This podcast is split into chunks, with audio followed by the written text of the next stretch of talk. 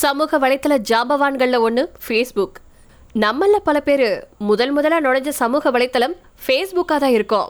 நீண்ட கட்டுரைகள் புகைப்படங்கள் வீடியோக்கள் ஷார்ட்ஸ் இப்படி பல பொழுதுபோக்கு அம்சங்களை கொண்டிருக்கு ஃபேஸ்புக் ஆனால் இப்போ ஃபேஸ்புக் பெரும் பின்னடைவை சந்திச்சுட்டு வந்துட்டு இருக்கிறதா சொல்லப்பட்டிருக்கு. ட்விட்டரின் முன்னாள் இந்திய தலைவரான மனிஷ் மகேஸ்வரி ஃபேஸ்புக் எப்போ மூடப்பட்டாலும் அது எனக்கு ஆச்சரியமான விஷயமே இல்லை அப்படின்னு சொல்லியிருக்காங்க.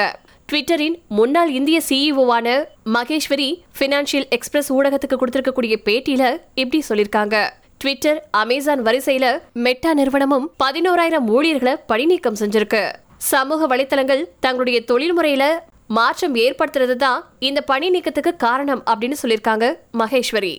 தொடர்ந்து ஃபேஸ்புக் நிறுவனம் இழுத்து மூடப்பட்டாலும் அதுல எனக்கு எந்த ஒரு அதிர்ச்சியும் இருக்காது அப்படின்னு சொல்லியிருக்காங்க. இன்ஸ்டாகிராம் அதன் ரீல்ஸ் வசதி மற்றும் வீடியோக்களால் வளர்ச்சி அடைஞ்சிட்டு வந்துட்டு இருக்கு நிறுவனம் அதில் கவனம் செலுத்திட்டு இருக்கு வாட்ஸ்அப் அதிக பயனர்களை கொண்டிருந்தாலும் அதை எப்படி பணமாக்குறது அப்படின்னு இதுவரைக்கும் நிறுவனம் திட்டமிடவே இல்லை அப்படின்னு அவங்க பேசியிருக்காங்க. அதோட மெட்டாவர்ஸ் எதிர்காலத்துக்காக அதன் ரியாலிட்டி ஆய்வகங்களோட தயாராயிட்டு வந்துட்டு இருக்கு இப்போதைக்கு எக்ஸிகியூட்டிவ் திட்டங்கள் இல்லவே இல்லை. இதனால ஒட்டுமொத்தமா மெட்டா நிறுவனத்திற்கு அதிக ஊழியர்கள் தேவையில்லை அப்படின்னு அவங்க சொல்லியிருக்காங்க. மேலும் லாக்டவுன் நேரத்தில் சமூக வலைத்தளங்கள் அதிக நுகர்வோரை பெற்றுச்சு.